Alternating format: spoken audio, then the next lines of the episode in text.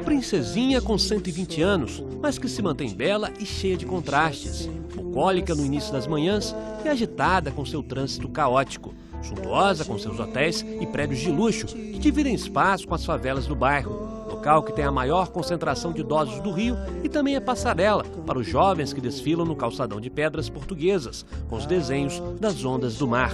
Assim é a Copacabana. Famosa internacionalmente, ela já foi uma grande fazenda de pouco valor. Esse documento mostra que toda a área do bairro atual foi vendida em 1854 por 2 milhões de réis, que valeriam alguns centavos de real atualmente.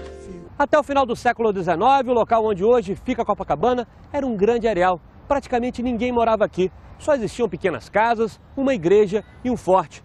Tudo mudou em 1892 com a inauguração de um túnel que facilitou o acesso à região. Surgiu então o bairro de Copacabana. A inspiração para batizar o bairro veio desta imagem de Nossa Senhora de Copacabana, que até hoje está em uma igreja do bairro. Ela chegou ao Brasil em 1580 trouxeram uma imagem de Nossa Senhora de Copacabana, da Bolívia para o Rio de Janeiro. E aqui essa imagem, ela perambulou por várias igrejas, até que no início do século XVIII, numa data incerta, foi construída onde hoje é aquele terrapleno do Forte Copacabana, um campo de Marte, como é chamado, foi construída uma capela dedicada a Nossa Senhora de Copacabana. E ela acabou batizando essa região. A primeira grande construção que surgiu no meio do areal foi o Hotel Copacabana Palace, inaugurado em 1923.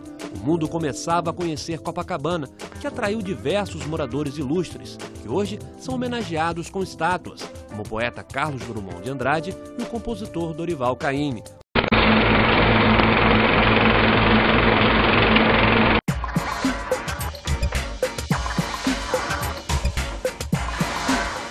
Uma princesinha com 120 anos, mas que se mantém bela e cheia de contrastes.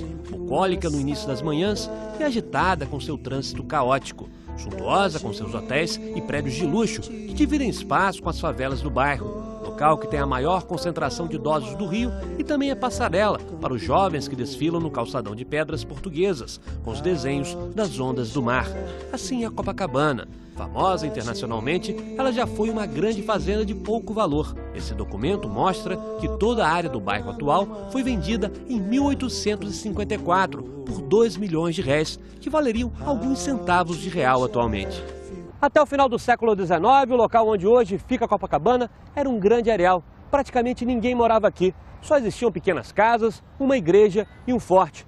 Tudo mudou em 1892 com a inauguração de um túnel que facilitou o acesso à região.